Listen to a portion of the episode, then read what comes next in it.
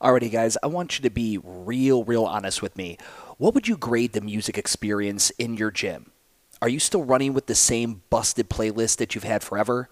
Are you actually even still using playlist where you're held captive to an entire song one at a time? Then your ass needs to check out Reflex Radio. Reflex Radio provides trainers and gyms the ability to make every workout an experience with curated mixes synced to match the intensity of their planned workouts. It's literally like having an AI DJ that will create mixes based on the flow of your class. Do you have a five minute warm up that you need chill, motivating music for, but nothing too intense?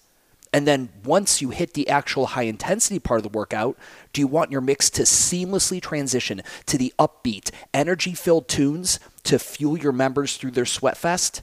This is what Reflex Radio can do. You create the flow of your class via custom time domains, assign the flex level to match the intensity of that part of class, hit a button, and boom, you've got a perfectly curated mix made for your specific class flow. Guys, I'm telling you, this is going to change the music game as it is seen in our industry, and I highly recommend you head over to reflexradio.com. Reflex radio.com. Go to the top, register. You get two weeks for free to try this out and see if this doesn't enhance your in class experience.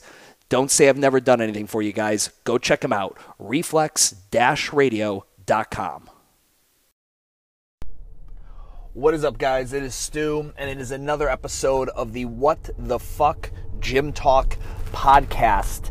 And I want to talk about the role of cash flow, or how maybe you should be thinking of cash flow and cash management through the various stages of your micro gym.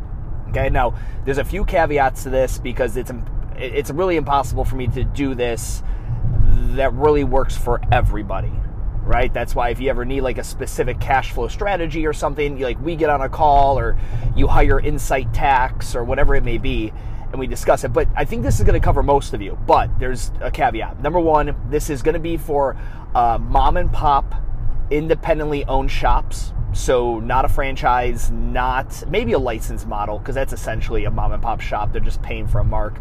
But no franchise models um, or highly capitalized startups. So that would be like, you know, you went ahead and you, you know, you had two mil or something like that to start up your location because you got a bunch of private equity. Okay. So if you take those two off the table, franchises and highly capitalized startups, uh, if you fall, if you're not those two, then this will probably relate to you to some degree. So in the infancy stage of your business, right, the startup phase, you're, you know, you've got a lease, you bought some equipment, you're probably the only employee, and you're slowly working on building up that membership base. You need to anticipate that all cash flow coming in needs to probably be reinvested back into the business. Now, when you open up, some people bootstrap and buy the, you know, the minimum viable product, the minimum amount of viable equipment, and then they grow their equipment with their membership base. And there's nothing wrong with that. I think now in 2021, you, like the cost of the equipment and what you need is so much lower. Like I had a guy send me over his equipment list for a brand new location. We're talking like 120 grand. And he's got like just you know he's got 30 bar like 30 men's bars barbells and 30 women's barbells and 15 training i'm just like bro you're um you're buying way too much food when you only got two buddies coming over to eat. Does that make sense? So anyway i i think right now people are way smarter. I mean especially with like products like the torpedo um, utilizing gymnastics rings or uh, you know uh, monkey straps or TRX or you know uh, you know smaller for you know ceiling and wall mounted pull up bar like you can do a really well outfitted multi-modality strength and conditioning facility in a group model for inexpensive. I mean fucking you want some cardio equipment? They're th- they're $999 get any one of the three concept 2 ergs and you're good to go. Anyway so uh, in the beginning you're reinvesting Hopefully, you're not having to continuously reinvest in equipment because that's such a horrible investment unless you literally bought the bare minimum to get up and running, which in that case, I would have told you to wait another six months to a year till you have enough money to get the equipment you want and then open. So, the investments that we see in infancy stage, when you're not hopefully dumping it back into equipment, is going to look like this. I would be recommending that that cash is not necessarily marketing. Maybe if you're you're really under the gun, the the lease is expensive, your loans are coming due, whatever it is, then you dump it into marketing. Generally, what I recommend in an infancy stage is that you are putting money away into an account that is later going to be used to fund a full time employee. All right. So let's say you're going to go ahead and you're going to put away 300 bucks a week, $1,200 a month, and you're going to do that for a year, your first year of business, you know, which is, I would consider infancy stage of business, you know, right around like when you, zero to three years, infancy stage. Okay. Maybe four, just depends. But yeah, ballpark, that's what I consider infancy stage. So if you've ever gotten a call with me and they're like, yeah, we've been doing this three years, I'm okay, so you're still in infancy stage. And they're like, whoa, whoa, easy, buddy no, we're not in infancy. I'm like, yes, you are. Like, you've been doing this three years. You, you told me you wanted to do it for 30. You see the math? Like, you're in you're in infancy stage. Um, but you reinvest it. Let's call that again 1200 a month times 12 months. So whatever the fuck that is, uh, 12, 10,000. We'll call it 12. You know, uh, 24,000, 1200 a month times 10 yeah, why can't I do the math right now? Maybe it's probably I'm driving and I'm also a fucking moron. You guys get the idea. I don't know why I can't do that math in my head right now. I feel like a complete fucking reread. Um, anyway, if you put all that money, and you guys don't listen to this for my mathematical skills, nor do you read my Instagram post on the typos. Whew, the like people. By the way, I just kind of get this out of typos are my brand voice. Okay, for the next motherfucker who tells me I spelled until with two L's, and I'm like, okay, go fish your mom. I don't care. Typos are my brand voice. Fuck off. I've got content to make. I can't be checking spell check. Um, so you put that money aside in, a, in an account. Back to the topic. And in that account just lives money that you will be able to utilize and have set aside for the first person because in infancy stage of your business the number one most pressing thing and need you have other than growing revenue so you can pay your rent and all that shit is hiring that second person. And ideally, you can hire them in a full time fashion from the jump, or you hire them from a part time fashion and then develop them into a full time. But I'm telling you, it is best for you to live poor as fuck for the first three years of your business and sock that money away or reinvest it into people. The idea that you're going to open a micro gym and be taking home a salary in the first three years to me means there's a lot of other things going on. You did very, very well. You got word out. People are buying this, that, and the other thing. But good God, like in my opinion, for the average mom and pop startup, your cash flow reinvestment needs to be in that second person. It will change your life. I mean, I'm not even saying that facetiously. You literally hire a full time person and give them a comparable wage, it will change your life because it will change the trajectory of the business. There's not a single other thing that will do that as much as another full time human that sees it the way that you do, is trained properly, they bust their ass like you do. Oh, I'm telling you, it's it's the superpower. HR is the superpower of any successful business. It's also the biggest headache because human beings are complex creatures. But that's where I'd be investing the. That's where I'd be, you know, thinking of cash flow in the early stages. Now let's go on to your business is now in adolescence, right? It's now it's in a growing phase right? It hasn't been around that long, anywhere from like four to seven years. It's in this growing phase. A lot of exciting things are happening. You've got customers coming in. Hopefully, you've established the HR thing. I believe at that point, your job, because the first three years are kind of guaranteed for a micro gym. And I'm, I'm making a very broad stroke, but I mean, I don't know about you guys. I know some fucking god awful operators, just the dumbest dog shit fucking owners that I've met, like in passing, not referring to any of my clients, um, that are fucking. I mean, they're just they're horrible. They're just horrible owners that have been around six years. It's really honestly because the expenses and overhead of a micro gym aren't that high that you can still flounder around and barely break even for I mean a decade.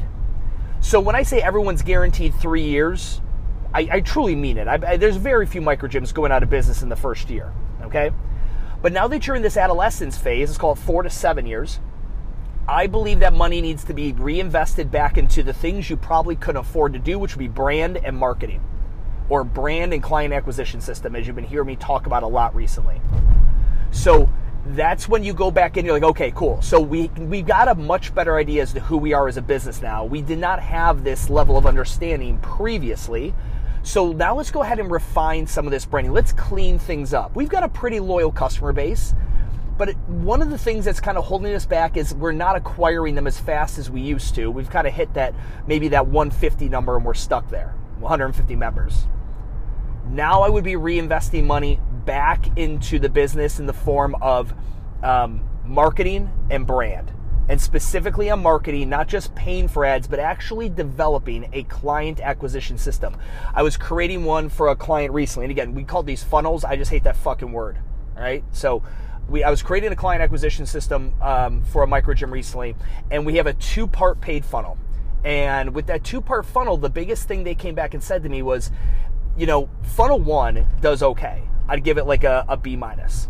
Funnel two does amazing. And we were sitting here talking that if we would have had funnel two, which is, by the way, funnel two for them is the least expensive, it cost them the least.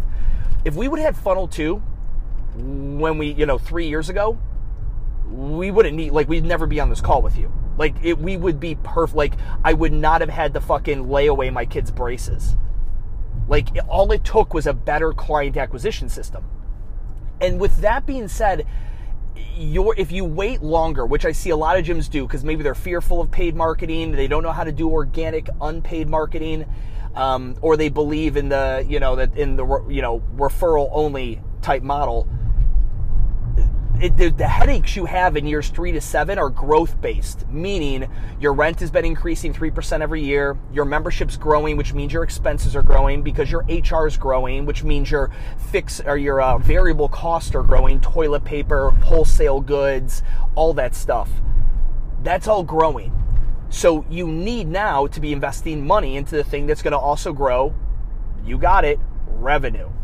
So with those expenses that are now at that you know three to seven year mark, they're on fire. You know, not on fire, but they're you know on steroids. They're growing fast. Now you're reinvesting money back into brand and a client acquisition system. All right. Now let's move on to a maturity level. And I really don't think maturity is seven plus years, but I'm just using that to stick with this timeline. I really like to think of like a decade as maturity. But let's call it seven years, 10 years, whatever you want when you get to that degree of um, tenure as a business owner, now I believe that the um, the cash flow reinvestment and what you think about cash now becomes very, very selfish. Okay? Probably by that point, at year seven, you've probably understood what your revenue potential is in that location. Maybe you haven't achieved it, but if you've never sat down, like, okay, this is how much money I'm making now, so then, what is my actual cap here? Like, what is the most money I'm going to make at this facility?